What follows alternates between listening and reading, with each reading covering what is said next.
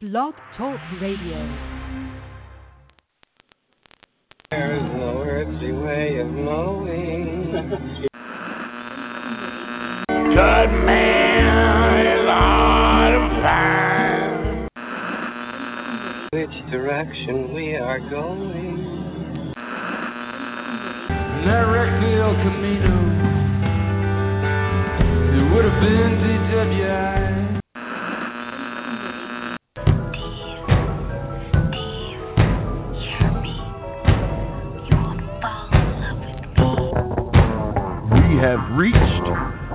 Tipping point.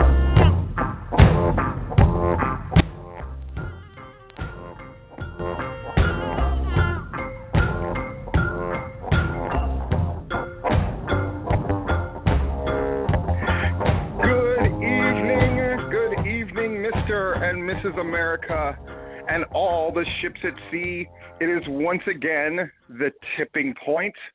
I am Stephen Platinum, and I am joined, as always, by the intrepid, the ever resourceful, and the hoping we don't get shut down because of a storm, Larry Goodman. How are you doing tonight, Larry? I'm I'm here. We're here for part two of this trilogy of shows. Who knows what will happen after that? But we're here tonight. All's good so far. We shall see if we make it through the hour with with Blog Talk holding on. How are you doing, Steve? I'm doing great. Um, you know, for those that don't know, um, our guests tonight are Luke Hawx, the incredibly outspoken Luke Hawx. We Have lots of great stuff to talk about, um, especially centered around the Wild Side reunion show happening this Saturday, um, with events going on all day. And then we'll also be joined by Terry Lawler, who is kind of winding up his wrestling career. Um, and uh, and one of his last matches, he won the NCW title. NCW, of course, is the promotion that runs every Friday out of the Landmark Arena, formerly known as the Church of Southern Wrestling. So his last match in that building, um, he comes away with their title. So there's a lot to talk to him about as well. Uh, but Larry, so did you see with the Wildside reunion? I'm just jumping right in there. So the Wildside reunion, they're having a bunch of um, sort of talk back events as well. And yes, um, I, I'm actually been enlisted to be the moderator for these talk events. Oh, So, uh, sucker! so you're you're gonna be there all day. Holy moly! Because starting at let me see if I can remember this right. So at 11 is the um, kind of the folks who started it all. So it's Rick, it's Steve Martin, not that Steve Martin, but the Steve Martin that started uh, NCW with Rick and Bill, sort of talking about the early days of Wildside. That's correct, right? Correct. Actually, the the list I have does not show Rick on it, but it certainly would make sense for him to be on that panel, which is entitled "How Wildside Started." Appropriately Yes. enough.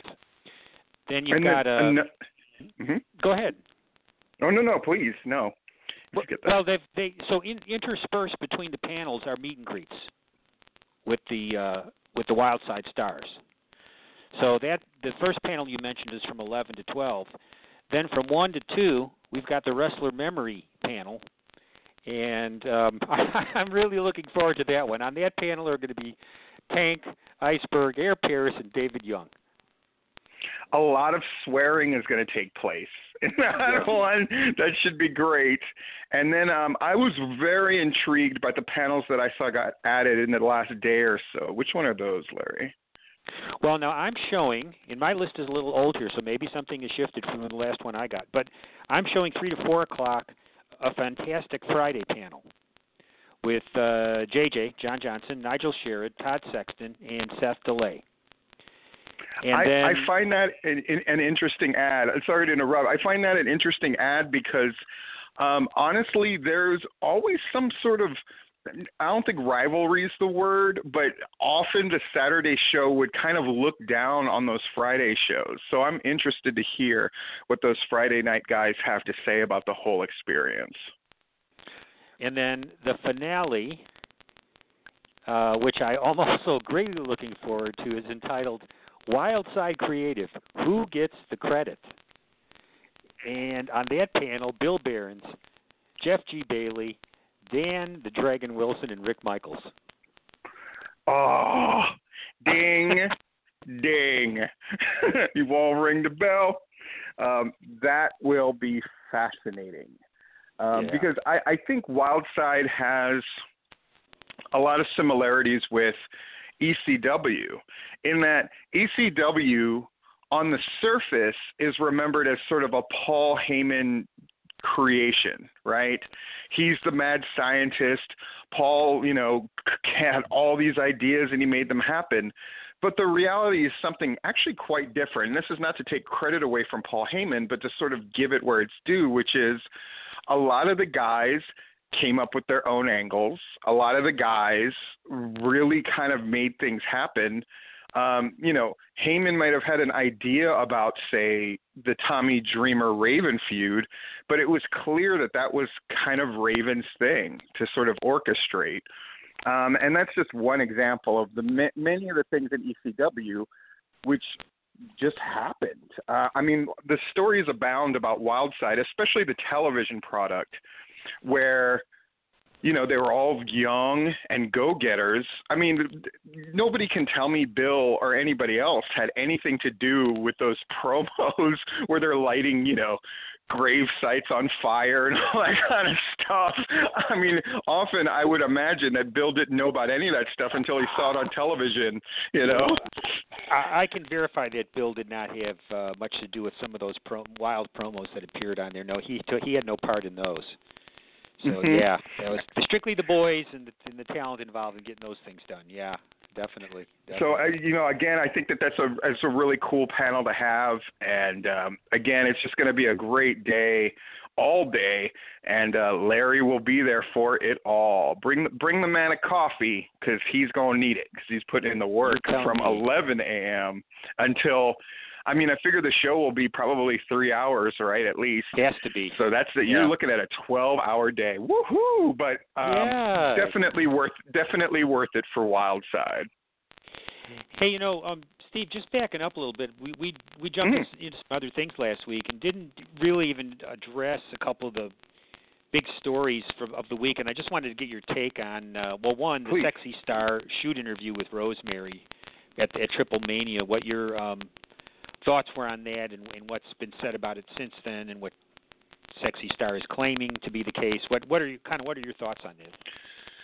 Um, it's it, there's probably a handful of women that just couldn't be the victim of this thing and have it be okay. And one of them is Rosemary. I think she's one of these sort of universally beloved figures in the business. I don't know anybody that has a bad thing to say about Rosemary. From what I understood happened, um, and it's a story I'm inclined to believe that it's it's a four-way dance, and that Sexy Star had gotten into it sort of like traded some hard shots with one of the other girls in the match.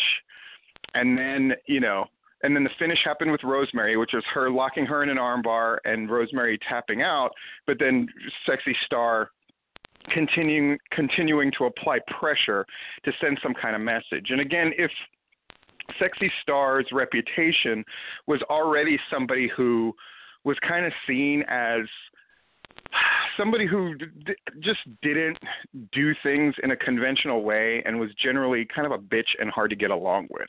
So I think that also doesn't help her case very much. What what is her side of the story? I actually haven't heard that. Well, well, now the latest thing uh, that I saw in print about this, and this is from the Wrestling Observer site, was a translation of an interview with her in which she claims that she didn't apply the armbar to Rosemary any differently than she normally would, and didn't even realize that she'd been badly injured because nobody was tending to her.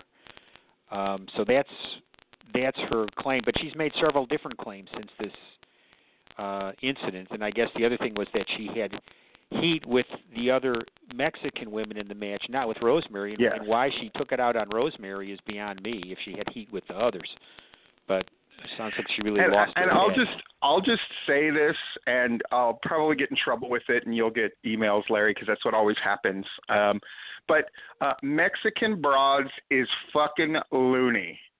They is crazy. Anytime I have worked down there, or anytime I've heard a story, it's and of course, is that a stereotype? Yes. Does that mean it applies to every single woman working in Mexico? No. But for the most part, it is a real rough and tumble game um, wrestling in Mexico, particularly for women. Um, real brutal, brutal layout for them. And so the women who tend to make it um, tend to be sort of the meanest, the roughest, and the toughest. And it's sort of a survival mechanism, but like it does it shock me that it happened. It really doesn't. And do is there a part of sexy star's story that is truthful? I think so. I don't for instance i don't think that she went i'm going to injure rosemary. I just think she didn't give a shit enough about rosemary to be careful frankly. And I mean that's a whole different set of issues and a different set of problems. I, I I would guess that that's what happened.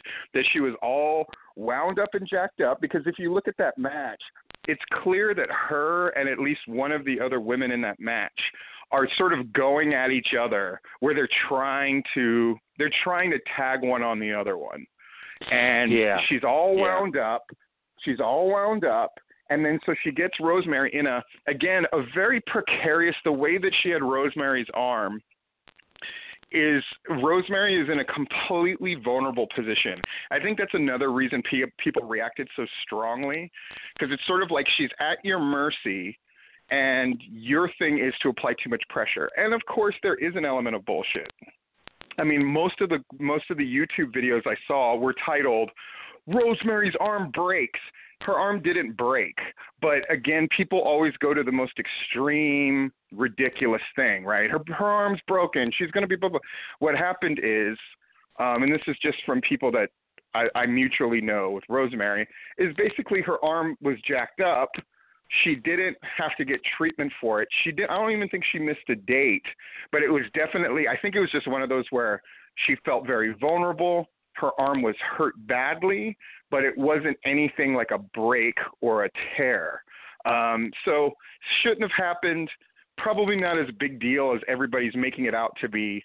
And everybody's using this as an excuse to sort of go after Sexy Star, who honestly I have to say I don't like. so it, it's sort of it's sort of like when bad stuff came down on Bill DeMott, where it's like I have a hard time feeling sorry for Bill DeMott, even if I think the sort of reaction to him was out of proportion for what he did, it's hard to feel sorry for him at the same time because he is a prick. So that's kind of where I'm on the sexy star thing. I think if it's if it's somebody else, I think people are prone to listen to a possible explanation. Um, but because it's her and her reputation is already kind of bad, um, and she's pretty much a, a, from all accounts, just kind of a dislikable bitch. Um, so that makes it ten times worse. And the fact that it's Rosemary, who everybody likes, um, and is for and is wrestling in a show here in Orlando soon, that I'm definitely looking forward to going and seeing. So, so yeah. Well, not even and not even a shoot in the traditional sense of shoots in pro wrestling, in the sense of it didn't have anything to do with somebody proving they're tougher than somebody else. I mean, she had her, you know, she'd given her her arm and was in the it was in the submission hold. So what kind of bullshit is that? I mean, you know, she didn't prove. Yeah. Nothing, nothing was proven along along those lines. Um, so yeah. Uh, uh, crazy. Here's a here's Uh, a here's a general like here's a general issue that it invokes for me, Larry, which is wrestling's sort of weird love hate thing with shooters and shooting in the ring. Like the same people who would say, you know, this thing about beating beating up guys in training and you know in the ring to prove a point is bullshit except if certain people do it and except if you want to do it. So, you know, like like think about like the Bob Roop stuff. Remember like when all those videos came out of Bob Roop like torturing guys in the ring, right? Guys who wanted to be pro Yeah. wrestlers and he's like, "Oh, you want to be a pro wrestler? Well, then get in that ring and I'll beat you up and then send you off screaming." Now, the reaction from the wrestling world universally from what I saw, Larry, was that's awesome, right? Like that's great. That's what you should do to green guys who think they know blah blah blah blah blah. Tell me a young person who comes to get trained in pro wrestling now 10 years ago, 50 years ago, who didn't have an element of, I really want to do this, and I'm surrounded by freaking grown, scary men, so I posture a little bit. That's how young people act. and so for that to be the justification for Bob Roop tearing some guy's shoulder out, putting shoot holds on him, even the sort of mythos of Stu Hart, you know, I think when non wrestling people watch Wrestling with Shadows, they're horrified. I think when wrestling people watch Wrestling with Shadows and they hear about, you know, Stu Hart and all the stuff he did, it takes on a sort of a mythological aspect that's I for lack of a better word, positive, right? Mhm. Stu Hart Mhm. broke guys in the right way. If you got trained at the dungeon, then that is instant credibility, right? Natalya, she's the last person trained in the dungeon, blah blah blah.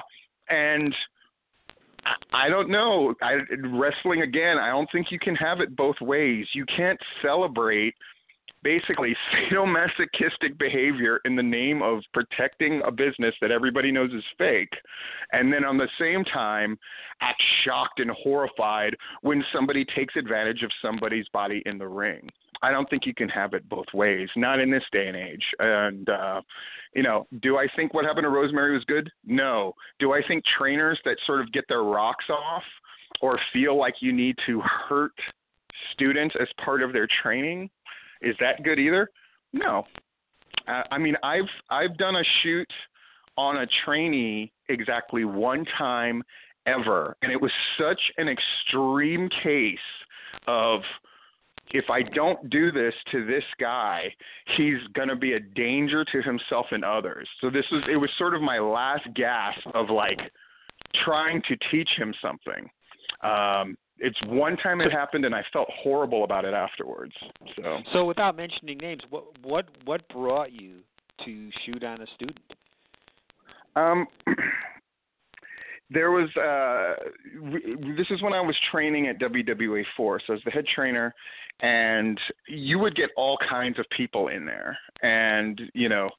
Frank Aldridge, who used to own the school, like had all these.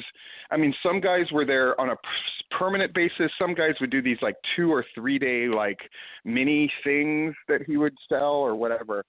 So there was a guy there who was green as grass, pretty athletic, and we would do Thursday night shows. It's funny how those have sort of remained to this day. People forget the origins, which was that's where PCW kind of officially started. Anyway, we had a Thursday show that was mostly just like a gym show, and a few people would show up and watch. And he was in a six-man tag, and um, and you know I put him in the, on the other team were kind of guys that had been doing it a while just to sort of teach him how to get through a match and that kind of thing. And uh, you know, during the sort of post-show talk, which was mostly me talking and kind of giving notes and areas of improvement, and then what we were going to work on in training in light of what I saw and that kind of thing. He felt the need to speak, and his speech was. in his mind, it was probably this amazing thing in the eyes of most of the wrestlers, it was the height of sort of arrogance, where he was just like, you know, I want to thank you guys for be- being part of this experience of this match, and I felt like we were doing magic out there. I mean, it's it's a gym show, you know, and and then I was like, well, okay, he's he's young, he's whatever, and then uh, in the next training session, he was just really out of hand and clearly thought that he had already mastered this wrestling thing in a week or so. um, and and uh, I was more inclined to be sort of a physical presence in the practices um, back then. Like I would often do the, you know, if there's any kind of like a whatever drill to do, I would do it with the students, that kind of thing. Uh, and in this case, I was like, okay, let's do this tag match. And I sort of iggyed everybody else on the fact that like, I'm gonna have to teach this guy a lesson. So, you know, I'm calling stuff out for him. Um, and he's just getting rougher and rougher. So I'm telling him, you know, calm down a little bit, calm down a little bit. But he's going hard. And then he says something along the lines of, you know, I work snug. That's how I work. So so so um so you know he tagged me in the face with a drop kick where basically he just pushed and kicked me in the face as hard as he could so i was like all right so i called out another one for him i'm like you know do do another one of those great drop kicks so he went up for the drop kick and I basically backed up so he hit air, thinking he was going to hit me. So he was already like, whoa. And then I grabbed him in a Boston crab on the way down. I hooked his legs. He hit the mat. I folded him over in the Boston crab, then twist and turned it into an um, an STF in the blink of an eye. But then I uh, it's basically a variation of the stretch that Stu Hart does in um in uh, Wrestling with Shadows when he has that guy all tied up and he's just like, oh, hey, show some discipline, and he's slapping the guy in the head. That's the stretch that I learned in Japan. So I'm I've got this guy stretched out, and he keeps saying, "Oh my God, I'm going to die," and I'm like, "I need you to stop talking. You have to learn to stop uh, talking." And uh, and uh, uh, the wrestlers that were there said nothing was creepier than the fact that I was so calm while this guy that I had wrapped up was so obviously helpless and thought he was going to die. And so, you know, I just schooled him. I'm like, you have to learn to listen. You have to learn that every thought that comes through your head doesn't matter. Um, you know, this is the age before really social media, but in a way, it applies to social media. It's like every stray and errant thought you have is not an idea worth sharing. Your job is to be quiet. Your job is to listen and then to execute to the best of your ability. I will allow you to fail and make mistakes, but only if you are acknowledging them as mistakes. You can't just Hey. justify everything. So, Last last question before we bring on our guest: Is this guy Yes. still in wrestling or no? He is. He is not. Um, he, He's gone, he- okay. at that point, he was just like he didn't want me to train him, which was perfectly acceptable to me. And uh, he went off and did another match or two, and then that was it. So, yeah. Okay. well, thank you for sharing. Yes, Hey, with that, let's bring let's bring on our uh, featured guest here. He's the the uh, promoter of Wildkat Sports, actor, wrestler, stuntman, uh, and he will be at the Wildside reunion on Saturday. We're joined by Luke Hawx. Welcome to the tipping point, sir. Yo, what's up? Thanks for having me on. Oh, Thank welcome. you. Luke, I'm going to ask this. This is Stephen Platinum, by the way. I'm to I want to ask this right off the jump. So, you know, there's a lot, a lot of clips of wrestling appear online, and I'll watch every damn one of them, no matter how terrible, and most of them are terrible. Yeah, a lot of However, terrible- However, the one of you giving the dude 20 backbreakers, Yeah. pressing him and throwing him over the top rope in front of that crazy crowd. I mean, again, you know, lots of indies brag about the size of their crowd. I think it's safe to say that that was legitimately a sold out, large, and very hot crowd. Um, you know, when I it's very few things get me r- excited in wrestling. Probably because most of the stuff that people put up is, "Ooh, look at this real fancy schmancy move," or "Look at this guy who like crashed and burned with this ridiculous wrestling move." But your thing Right. was so simple, so interesting, and then you know, couple that with a hot crowd reacting to all of it. I don't know. I was just really blown away and impressed. What when you when you're running Wildkat Wrestling, here's the question after all that setup. So when you're when you're when you're running this promotion, which I mean you're understandably very proud of, how would you describe it or how would you compare it with Wildside? You know, you're going to the reunion this Saturday and that kind Oh, of thing. completely Is there any kind of influence or like you saying it's completely No. different? Please explain. Yeah. I mean, completely different. Everything's completely different, and you know that's not a knock on Wildside. It's just, um, you know, I run things different way, different ways than every other promotion out there. At least I try to. I try to not, you know, um, I guess mock anybody else because that's the whole thing about Wildkat being a different and an alternative product, and that's not a knock to, like I say, any promotion out there. But I see a lot of promotions that try and be other promotions, and that's not my goal. You know, I'm trying to offer a different product here, and the only, the only thing like I can say that we are similar with Wildside is is giving young guys opportunity. you know, Wildside gave a lot of young guys opportunity, and a lot of guys that that probably didn't have the skills to even be there, to be honest. And and I, and I'll include myself in that because there was a lot of times where I had opportunities that I wasn't ready for, even in the Wildside days, because I wasn't properly trained back then, and it took a lot of hard work to get to where I'm at and a lot of, you know, training seminars and training with this guy and training with that guy and going out of my way to get out of my comfort zone and not go, hey, well, I got opportunities and I'm wrestling over here and I'm doing this and, you know, I did that. So I had a, I had a saying I pretty much came up with uh, recently. Somebody asked me, you know, uh, you know, isn't it cool that you did this, this, and this, and you're in this movie? I said, yeah, but I don't focus on what I did. I focus on what I'm doing. You know, I don't I don't ever Yeah. try and take a back step and say, oh yeah, well I, I did this, so I'm I'm better than you, or I'm awesome because I did this. I try and go, well, shit, how am I going to top that? What what am I going to do next? I gotta I gotta stay ahead of the game, you know. Yeah. Well, you know, you got the Wildside reunion coming up on Saturday, and it's the very definition of looking backwards.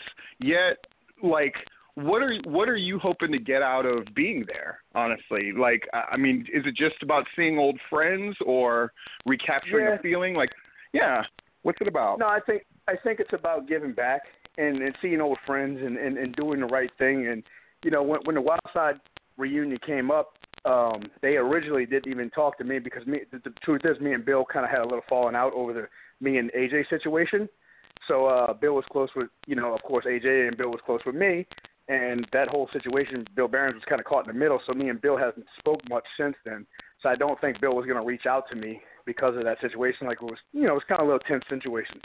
So, uh, but when I heard there was a reunion show, I was like, well, you know, they gave me the opportunity to perform, and they gave me the opportunity to step on a platform and better myself, and you know, do something I would have never had the opportunity to do probably somewhere else.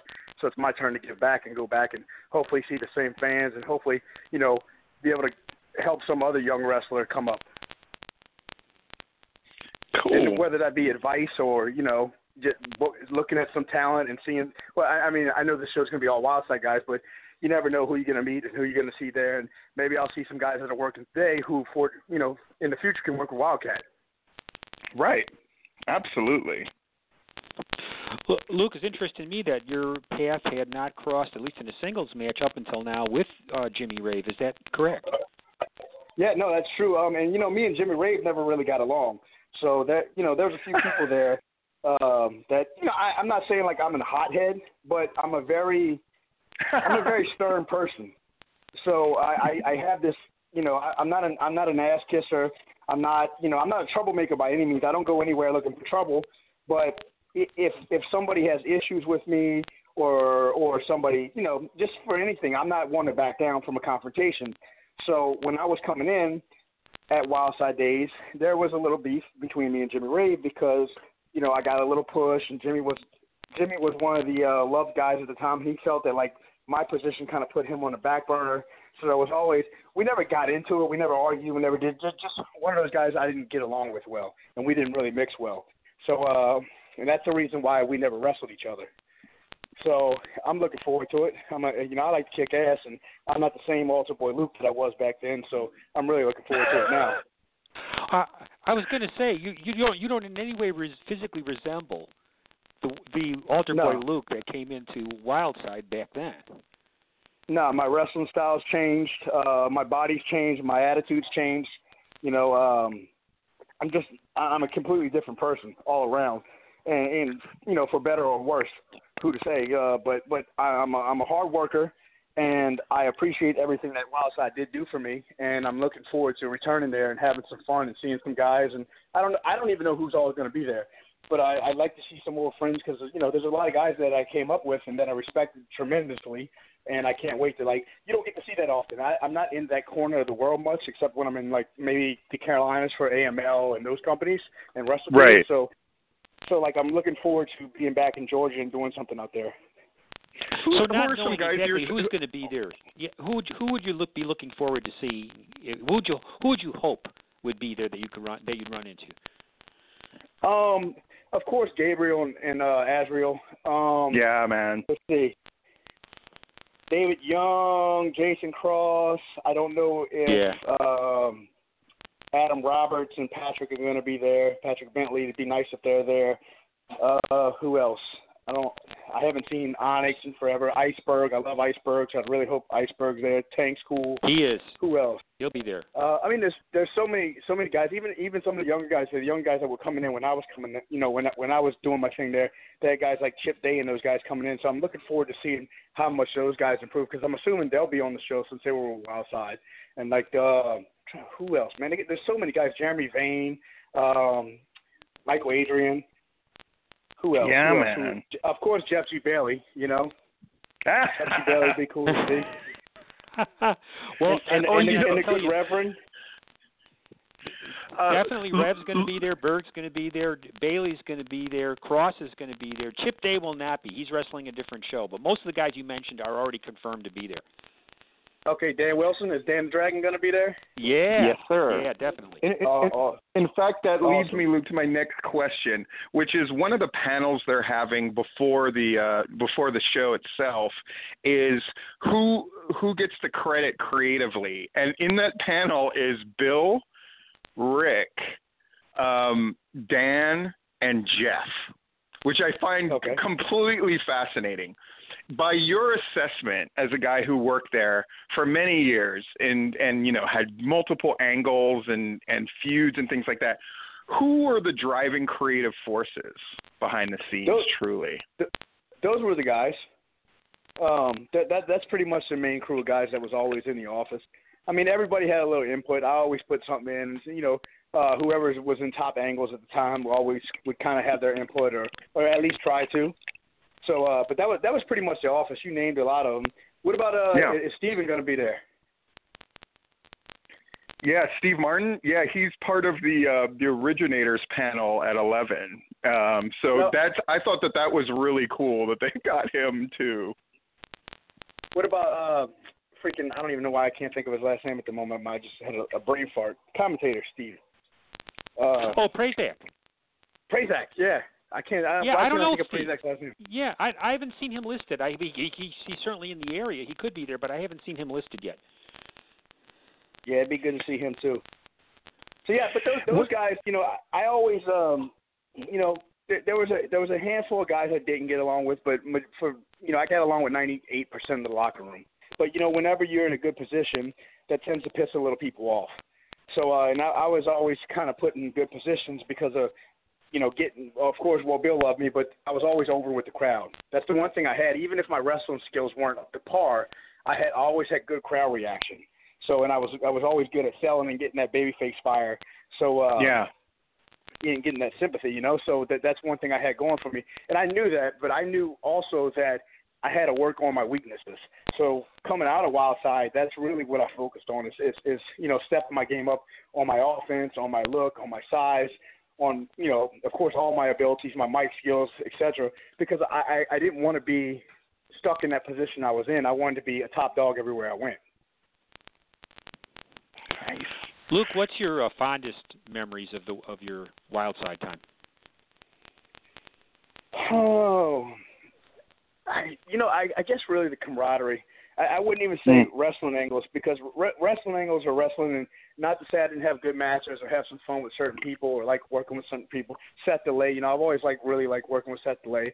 Yeah, man. Uh, the things we did outside of there and, and having fun and you know what the, the crew we used to run with like Sal and Seth and Gabriel and the, the, man we had some fun times back then and that was those memories because I, I don't see those cats ever you know ever so like I only seen them when I was out there so those memories of going out there and spending weekends out there and hanging with them and just goofing off and having fun as young young kids were were really priceless so that's I think that's my best memories making some good friends that you know, th- those guys, like I said, they're not your best friends because you don't see them and talk to them every day, and we live so far away. But man, those were some fun times hanging out. Yeah, I mean it's, it's kind of like a band of brothers thing, you know. You guys are doing Right. all this you're doing this crazy thing together. You're having to trust each other literally physically with your lives and, you know, it's it's an outlaw thing. I mean, it's one of those great things about wrestling. I always love that wrestling is just a little bit off center um, from normal society.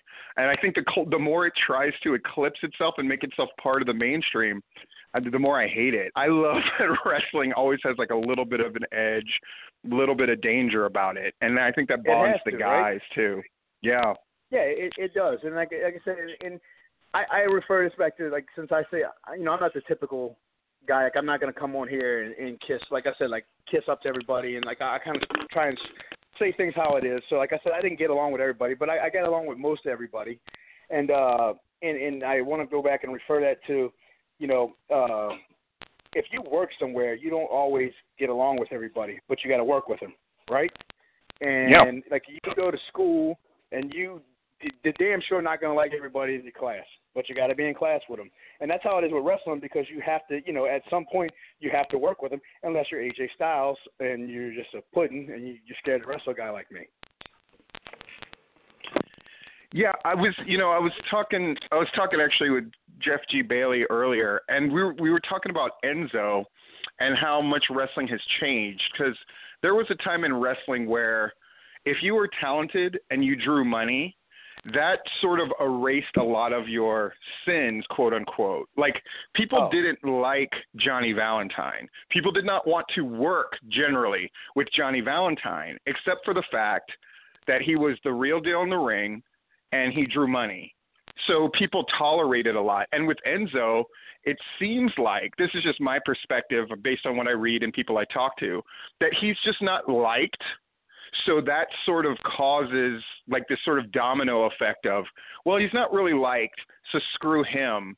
So, you know, so he can't be in the locker room because he said this thing that we perceive as disrespecting wrestling. And then they're going to bury him on television.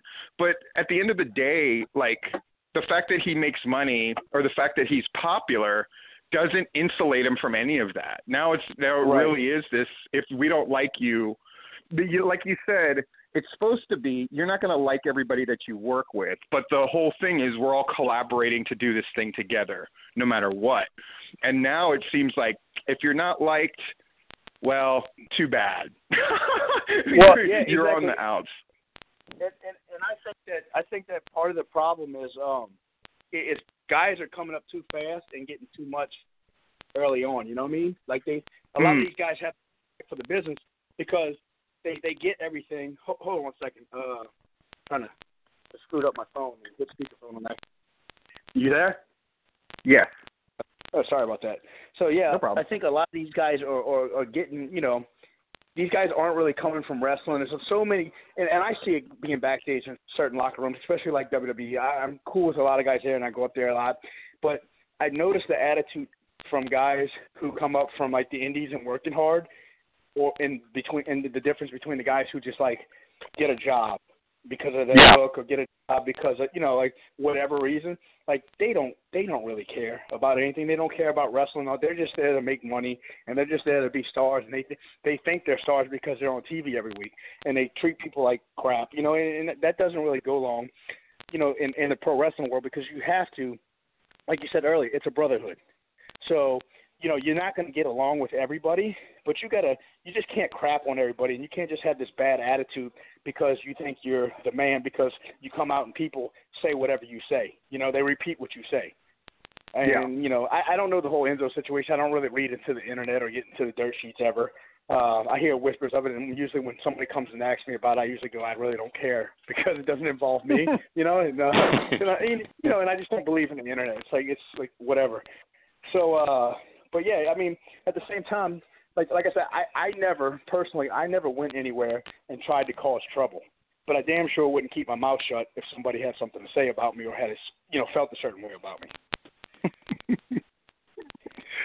Um, Larry, I'm going to ask you a question. What's a memory that you have of Altar Boy Luke? Like something where you, a moment where you went, because I mean, you saw so many Wild Side shows. You were there for the entire run. What's something that you remember and just going like, this guy is, this guy's got something. Well, as Luke said, it was the crowd reaction that they they they loved Luke. He could do no wrong there, and the epitome of that was the was the um, Holy Wars match where um, he was teamed with uh, AJ, and I'm forgetting who the third guy was against uh, uh, Chris Daniels, Rain Man. Um, in in that uh, six man tag with Dusty Rhodes as the manager, that and and that was about Holy as hot as that moly. building ever was. Yeah, yeah, that was that was a moment. that was a moment. Right, and and and the thing I'll give uh, Larry credit on is if and and I stick to this. I like this with uh, guys who who do reports on shows, even if they're buddies with him. Not because I've always been buddies with Larry, but if I stunk or if I screwed something up or if I did wrong, Larry would type about it and he would go, "Oh, this wasn't the best or this was screwed up." And I've always respected that because, you know, some guys might read that and go, "Well, why the hell did you bury me?" And I just go, "Well, damn, I, I got to fix that." You know, I gotta I gotta figure out how to change it. I gotta figure out how to get better. So I've Oh, always bless I, you. I appreciate that, Larry. Uh, Oh, you're welcome. You know, Luke, I often I often play this game with people who come on here. What's something that Larry wrote that just sticks in your craw? Like even if you agree that Uh, it was true, what's something you clearly rem- everybody's got the thing that Larry said, you know? Honestly, it's been so long, I have no freaking clue. So uh, I'm not, I'm not, like, it's a, dude, I mean, how long has it been? What's it been? Like 15 years? Yeah, You know yeah, what I mean? yeah. Woo! Long time, long time. Hey, Yeah. listen, before we let you go, what could what, what would you like to uh tell us about that's coming up on your schedule? Absolutely. Oh man, yeah, it's super super crazy busy right now. We just had a big show this weekend here at Wi- Wildkat. I almost said Wildside, got Wildside on the brain. And of course, I'll be at Wildside this week. And then um I took next week off because it's my old lady's 30th birthday, so we got to do some stuff with her. nice. And then uh right back out to LA. I'm wrestling Jeff Cobb, who's super hot right now on the Bumps and Bruises show. It's a debut show in Los Oh Angeles. yeah. So I'm really looking forward to that, and uh, you know, just working, trying to get some more film projects uh, projects going on. Um, I got one. I've been really in the lab producing. As you all know, we got TV down here. We got a weekly TV show, and it's the number one rated show on the station, which is a huge station. So I've been having my hands full with that, uh, and we're also working on a big film project for Wildkat that we're doing, and I, I, I can drop some news on that soon. But like, I, I, this whole summer has had me tied up with that, and I can't wait to announce that. So like, I really got a couple more weeks in the lab with that, and then once we make announcements, it's going to be huge. It's something that no other company's ever done before. So, man, look out for that. And that's that's what's on my plate immediately for the future. And of course, then uh, we got our six-year anniversary show coming up November fourth here in New Orleans. That is awesome. Uh, Luke, I thank you so much for talking to us. I know Larry Oh, can't no, wait to see me. you on Saturday. And you know, I I'm gonna be. I'm sure I'm gonna go to WrestleMania when it's in New Orleans and bring the family. So I know if you're running a show um, sometime Yeah, during that rest- week and that kind of running thing. with we're running with WrestleCon, so we have a big show that Thursday. Uh, Thursday is going to be the Wildkat show and uh, the WrestleCon Super Show the same night, right after each other. Nice. Well, hell, I guess, I guess I'm coming in Thursday then, and uh, definitely looking forward Yeah. to meeting you. And It- anybody who's on the fence about going to the Wildside reunion, why the fuck are you still on the fence? You need to go and uh, check all of this out because it's certainly worthy on, worthy 'cause of I'm it. I'm going to beat Jimmy Rave's ass, so come see it. Nice. Will do. Great. See you see you Saturday, Luke. Yes, sir. If y'all need anything, holler at me. Thanks for having me on. If anybody wants to check out my social media, it's at Luke Hawx 504, and that's L U K E H A W X at 504. I mean 504 at Luke Hawx 504. Or you can check out our Wildkat page. Everything's at Wildkat Sports. That's W I L D K A T at Wildkat Sports. Check us out. Nicely done. All right, have a good uh, have a good time, and thanks for being on, man. Thanks, fellas. Be safe. Later. Real deal Holyfield boy. you can hear it. You can hear it in his voice. You know, Um, if one you of the, one of the things I love about New Orleans is you get that that accent like he has. That sounds like a northern accent, but he's from New Orleans. I love it. I, I- you know, I was gonna say when I saw the card and I saw, oh, Luke Hawx against Jimmy Rave, I'm like, I guess it's a good match. Boy, I gotta say, after hearing him, I would be uh 20 times more interested in seeing that match now. Same here. mm-hmm. Yeah, I, I didn't realize they had problems back in the day. That's interesting. Yeah, should be good. Yes, yes, sir, yes, sir. Uh, Larry, so you're hosting all of these panels. Um, I have a question for you because I I remember reading some Larry Goodman reports long before you and I met, and what is it about? Because you obviously had an affection for Wildside. Now that didn't mean that you favored them. It didn't mean that you were a soft touch when you wrote a review or some nonsense like that. But it kind of came across that you really admired the product, even if you didn't always like everything or agree with things. What was it about Wildside that made it special for you? I think it because it was an underdog, underground kind of product that never really got its due on a national level. Um, partly, I'm afraid, because they, um, at points, their video was not up to par, and and that was a problem for them, and, and didn't get they didn't get as wide of, of coverage as I thought they deserved. You know, the Wrestling Observer, for example, never paid any attention to NWA Wildside during AJ Styles' early days. Not one word, nothing would be written about that company when they were writing about all. Uh, uh, Meltzer was writing about other hot independents. So that was part of it for me because I felt that there was a lot of great things going on there, a lot of creative things, and they really weren't getting their due. Uh, you know, I would second that. I would also say, in light of what the NWA became after Wildside and what it is now, it seems positively ridiculous. I mean, I know Jeff G. Bailey and others used to tout, you know, we're the crown jewel of the NWA and blah, blah, blah. But in reality, the NWA always kind of gave them short shift, even when Bill was vice president of the NWA.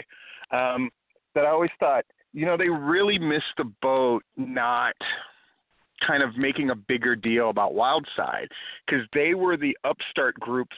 I'm always partial, like you said, to underdog groups, but I'm really partial to groups that kind of have that young upstart fighting spirit, you know, that are giving young guys a chance that are doing risky I'm I'm a big fan of doing riskier, edgier things as opposed to stale and static. It's probably what the NWA absolutely needed at one point. You know, like they needed a little more wild side in their life, and they never went that way. And just looking at what the uh, here's a quick question, Larry, with with Billy Corgan and the NWA or the NWA, and they've they've basically they're going to sever ties with all the affiliates, from what I understand. Is that right? Yeah, that's that's a done deal. October first. Okay. It. So, I mean, what could they possibly do to get interest NWA? Like when I okay, here here's the game. Let's do a word association. When I say National Wrestling Alliance, what's the first word that pops into your mind now? Without even thinking. Right, right. Without even Uh, thinking about it, if I say National yeah. Wrestling Alliance, you think Dead. I mean. yeah. Uh, boring. archaic. I mean, yeah. There's just. And can you, I mean, that that's the part of the equation that I think is so interesting is that they were NWA Wildside, that they were the group whose television show was, and I, I this can't be overstated. There was a time where people around the country watched that show. Now we can we can debate about numbers and blah blah, but there is no doubt that there were wrestlers from other areas who came in, drove hundreds of miles to do that show for virtually nothing. Right? That groups like Combat Zone would bring up people from Wildside to work there. And you know, because they wanted to see whoever, right? They wanted to see this guy. They wanted to see the Lost Boys. They wanted to hear a Jeff G. Bailey promo in Philadelphia. And that's a remarkable thing. And I always think the NWA missed the boat because they went for boring and safe instead of evolving with the times. I mean, you know, when Wildside started, what what year did Wildside start? 1999. We're in the heart of the Monday Night Wars and ECW. And the NWA, I mean, if we looked at the list of who the champion was around then, I mean, not to knock those guys, but nobody that sh- sort of shook up the world, you know? And I, I think Wildside. It's just one of those. It feels like the right thing to happen to have a reunion show, just because again, it's a chance for them to get a moment in the sun um, with the people that appreciate it the most, frankly. And uh, I think it's going to be a great time for everybody. Well, before any more time elapses, let me bring on the first and only NWA Wildside uh, Hardcore Champion, current NCW Heavyweight Champion, winding down to his last few matches before he retires from a 28-year career. We're joined now by the Rocker Terry Lawler. Welcome to the Tipping Point. Thank you, gentlemen. How y'all doing? doing great, Terry. How are you? Uh, just, just trying, like Larry said, trying to wrap up this 28 year run. Whew. So, Terry, I'm going to jump in with a question right away. Um, you're someone to me who uh, I brought. A lot of people don't know that you actually did a, a short run in PCW, um, and you were the guy that I I sort of got because the uh, in the angle the Empire had taken over PCW and they were kind of running roughshod over everything, and I wanted to bring in a guy who had instant who I knew would get instant credibility and would give this glimmer of hope like there PCW still has a chance of recovering itself someday. And I wanted somebody who wasn't a PCW guy to do it and I immediately thought of you. And you came in and did so great and also have the distinction of being the one guy that never had to do a job. Like I think you literally disappeared in your last match. Like you were handcuffed to the ropes, the lights went out, they came back on, and you were just gone. And it was like I like I wanted you to go out that way instead of getting beaten up or something because I just thought like that's so cool. Like that he's so above everything going on that he can just disappear and that's the way it is um with with you winding up you know, you know, like you said, 20 years, your last few matches. What what did it feel like to be there on Friday night at NCW and win their championship in that building where I don't know if it's the first place you ever wrestled, but certainly you kind of cut your teeth there and started to do things. What was that like being on Friday night? Uh, this past Friday night was uh, was very emotional. You know, is when a company wants to do what is so not predictable and traditional, and you're the one they want to do it for, um, for several different reasons. It was I was very honored and very touched, and just to uh, you know, the the saying goes, you can't go out on top. Well, apparently, uh, we proved that wrong this past Friday night, but that building's always been special to me.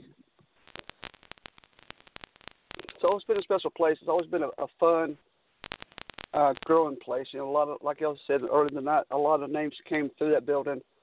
A lot of names were made out of that building, and it's just to be a small part of that history was it was um, just an honor to be that part.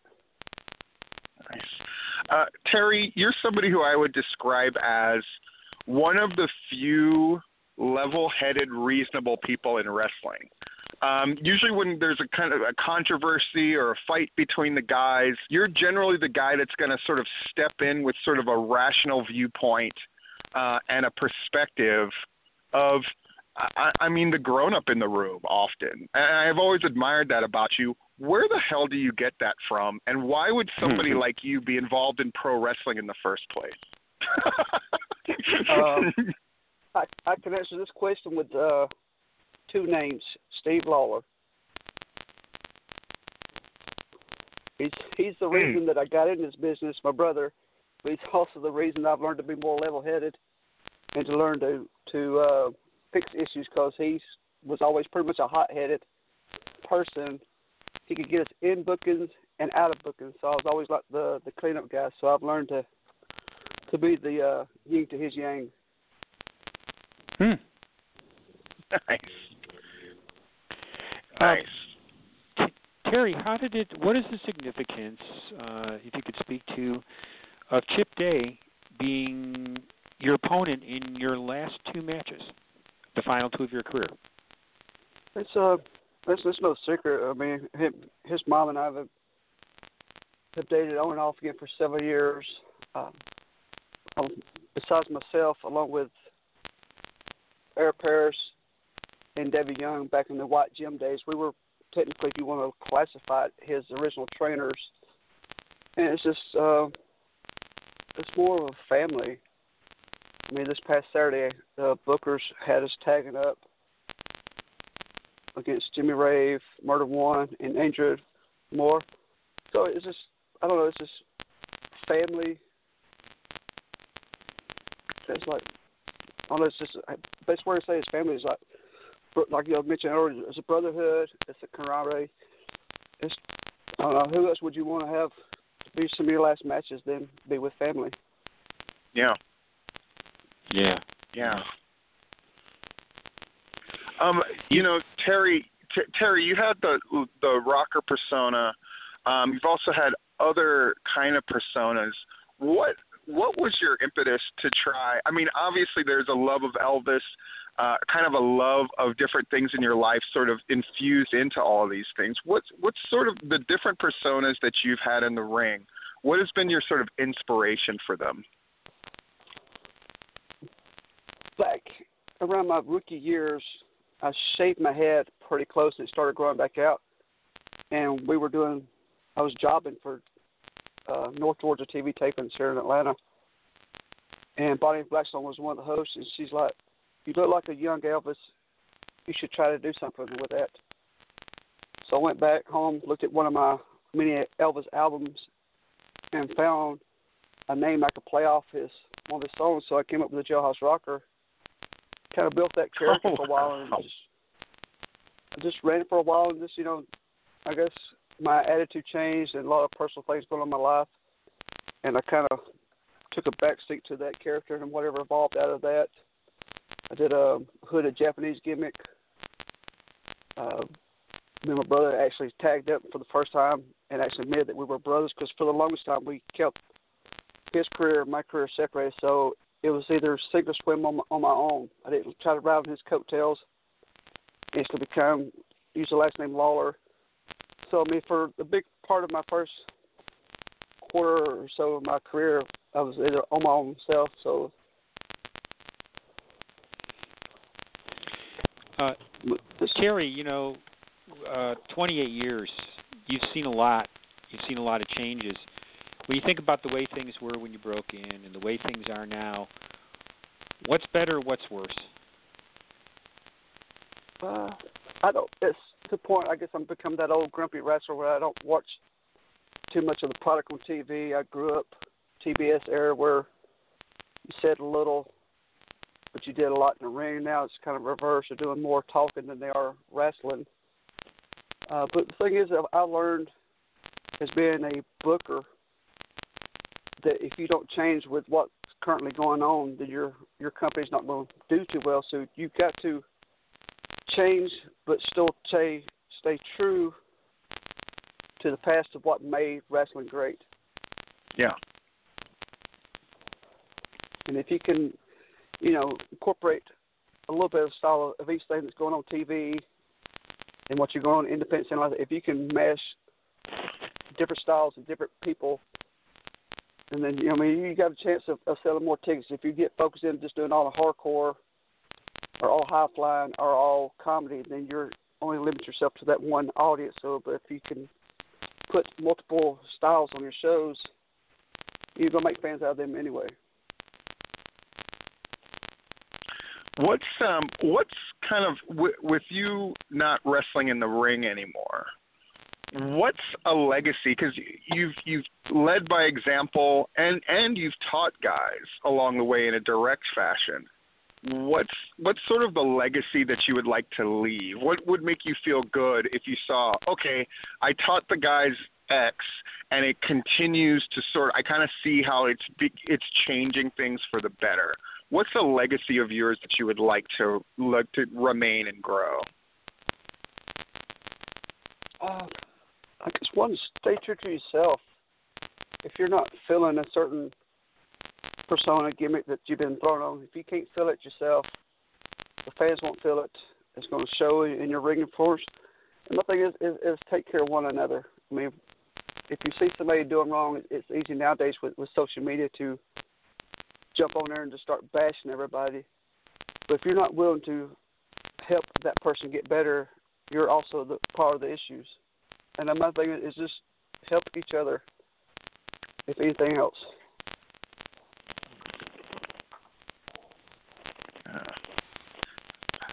Larry, what's a? I, I asked you this of Luke Hawx. What's a memory that you have of Terry Lawler, like watching him in the ring, where he surprised you, or so- like just what do you associate with Terry Lawler when you used to see him? Well, you know, I didn't see Terry in his days in White Georgia, that early part of his career. I first encountered him at at Wildside in Cornelia when he came in doing hardcore. Wow. And uh so that's how I that's how I knew him was this as, as this hardcore guy doing this this daredevil stuff. And that's that's what I first remember uh, most remember about Terry from his early days and then of course obviously he evolved into quite in quite a different style of wrestler as as time went on. But that's that was my first exposure and probably what I remember the most. Um, pardon my ignorance. So, Larry, you introduced Terry as the first and only hardcore champion. Is that right? For for Wildside, yeah, because they did they didn't keep that for very long. They they they that was in the early days, and Terry was one of the guys who came in and pioneered that division uh, for the brief time that it existed at Wildside. So, Terry, what what's the story behind that? Why why were you the first champion, and then why were you the only champion, by your recollection? They had a big tournament in 1999, and for the TV house shows, got to the tournament. I think it was in November. I won the tournament, and there's just, just a lot of injuries, and I think uh, Bill wasn't too fond of the hardcore styles, but that was what was going on. And I think Ruckus was pushing it pretty hard to, to have that have the division. And uh, the fact that, and then I had to, uh, I had to leave the state for uh, for my job, and went out out of town to St. Louis for over half a year. So I think with me leaving, it was just kind of easy out just to fade out that division, and the title was just it came in fast and it kind of just went out fast. Oh wow! I, I laugh. I, pardon me for laughing, but I laugh because I just what I remember is you guys did some really insane kind of stuff during the brief time the hardcore division existed. It was definitely hardcore and risky stuff that you were doing. Is that the way you remember it? The, the, the three main guys that, that were in and out of the whole angle was White Trash, uh, Damian Steele, and myself were the, the three main guys. But yeah, they did uh stacked up three tables high off the floor. We put White Trash. and We came diving off the top turnbuckle onto all three tables, and you know I was a lot younger back then, so it didn't hurt as bad. But I'm I'm feeling it kind of now. I can guarantee you, Bill hated that spot, and Jeff loved that spot without even seeing it. I'm sure that's exactly how it went down. I'm sure he's like, "Oh, Bill, I'm sure, Bill, that was awesome." I'm sure Bill was like, "I just, I can't, Jeff, I just can't." Uh, I love That's it. where I had it with. So, Terry, if you wrestled against White Trash, that means at some point you got hit with that damn stop sign. How bad is the stop sign hit? I think I, I think a lot of people don't realize it's like, oh, who cares about the? But I've heard stories. J- You tell us how how rough was it taking the stop sign hit? It wasn't bad as you would think, but I think Uh-huh. what I what I remember the most is with getting hit upside the head with a hard hat one time, and it, it just kind of pushed me Ooh. upside my head. One thing I, did, I didn't see it coming too. I actually felt it later, but just, uh, stop sign compared to that was uh, not much to it. But it, I mean, it, it was it was a a fun time. Like I said, it was just history made in that building, and uh, as much as I would I would love to be there this weekend, I kind of set this date a little bit over a year ago to uh Yeah. because it's my 28th anniversary of wrestling, and uh, trying to Hmm. go out on my terms just trying to stay healthy enough to uh, finish up and, and have pride of what I left in the ring, what little I may have done. I want to be proud of what it did, and not be that guy like begging for a booking or people fans are Yeah. like, God, he he's old. Why is he still in the ring? I want to, you know, like an Elvis song. I want to do it my way. Yes. Uh, Terry, you know, I think I think it's only fitting that um, Larry and I just kind of leave you the floor to say what you whatever you want to say here at the end. So please just you know say whatever you'd like to say um, and whatnot, and you know just take us out on the show that way, please, sir. uh, be to yourself, help one another, like I said earlier, stuff, and go out there and kick ass every chance you get, and, and prove that wrestling is still the best sport around, and uh, make us old guys, you know, proud of what we're doing. And I want to thank y'all guys for for giving me some airtime to. Uh, you know, y'all guys have always been great to me. Like you said earlier, Stephen, about being part of the the, the PCW. That was a, a short but super fun run. It was very cool. Like I said, I came in came in in the dark and went out in the dark. It was uh, good times. And Larry's like, you know, if you if I do bad, I know I do bad. So when Larry writes it, it it's the truth. You know, take for what's worth. you may hurt feelings, but you know what? That's that's how you learn. I mean, this it's coming from one perspective. It may not be what you think is right or 100%, but you guys are are documenting history, and that's why I look at people who takes photography, Yes. you know, films. It, you're documenting history, so take for what it is, and have appreciate that someone is actually taking time to show you that love. Well, Terry, you know you've always given love to wrestling, and I I'm glad you're having this time where people get to show you appreciation.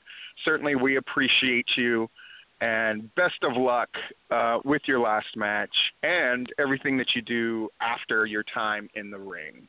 Thank you so much for being on. Thank you, Terry. Thank you, guys. Thank you.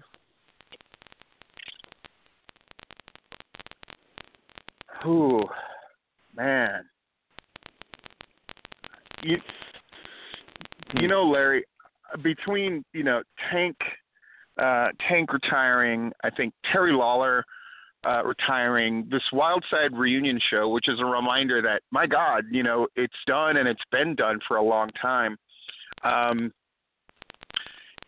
it it is it does feel like this is a time where really it's a great time for people to sort of step up and fill shoes.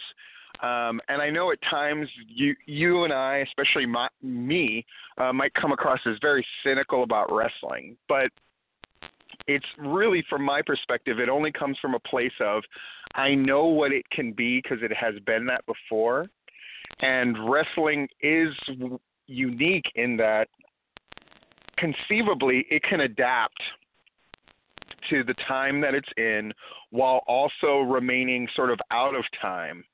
And I, I'm always of the hope that promotions can find that magic and keep this thing going. And I think that's what Tank would want, Terry Lawler would want, hell, all the people that had anything to do with Wildside. At the end of the day, what we want is not for wrestling to return to what it was because that can never be. That's crystal clear that that's never going to be. But we would love for it to have that magic, that special magic in wrestling. And I think, you know, I think Saturday there's going to be a lot of that kind of feeling in the air at the Wild Side reunion. So I'm definitely looking forward to hearing your take on everything.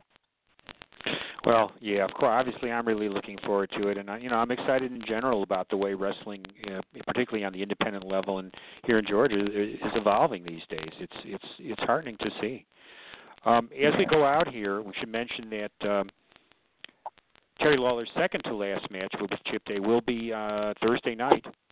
As Southern Fried is coming back with a Thursday night show headlined along with Lawler versus Day, Ugly Ducklings versus Bald Besties, Gymnasty Boys versus 13th Floor, and Fred Yehi versus Gary Jay. A very strong card for Thursday night. I hope Charles does well with it. Yeah. Um, and then we've got the, of course, the big reunion Saturday, and then we need to be back here next Tuesday night to talk about sacred ground. Man, it's a big time in wrestling. It's a big time in Georgia wrestling, and uh, a lot to be proud of and a lot to see. So make sure that you're catching these shows as they come out. You definitely got to be there for the Wildside reunion on Saturday, and you got to tune in next Tuesday because Larry and I once again will be back with the tipping point.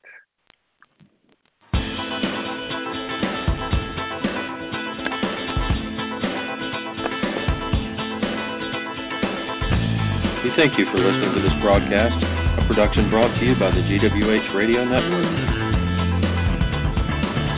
Stay tuned to GeorgiaWrestlingHistory.com for the latest information on upcoming events and more. As always, we thank you for your continued support.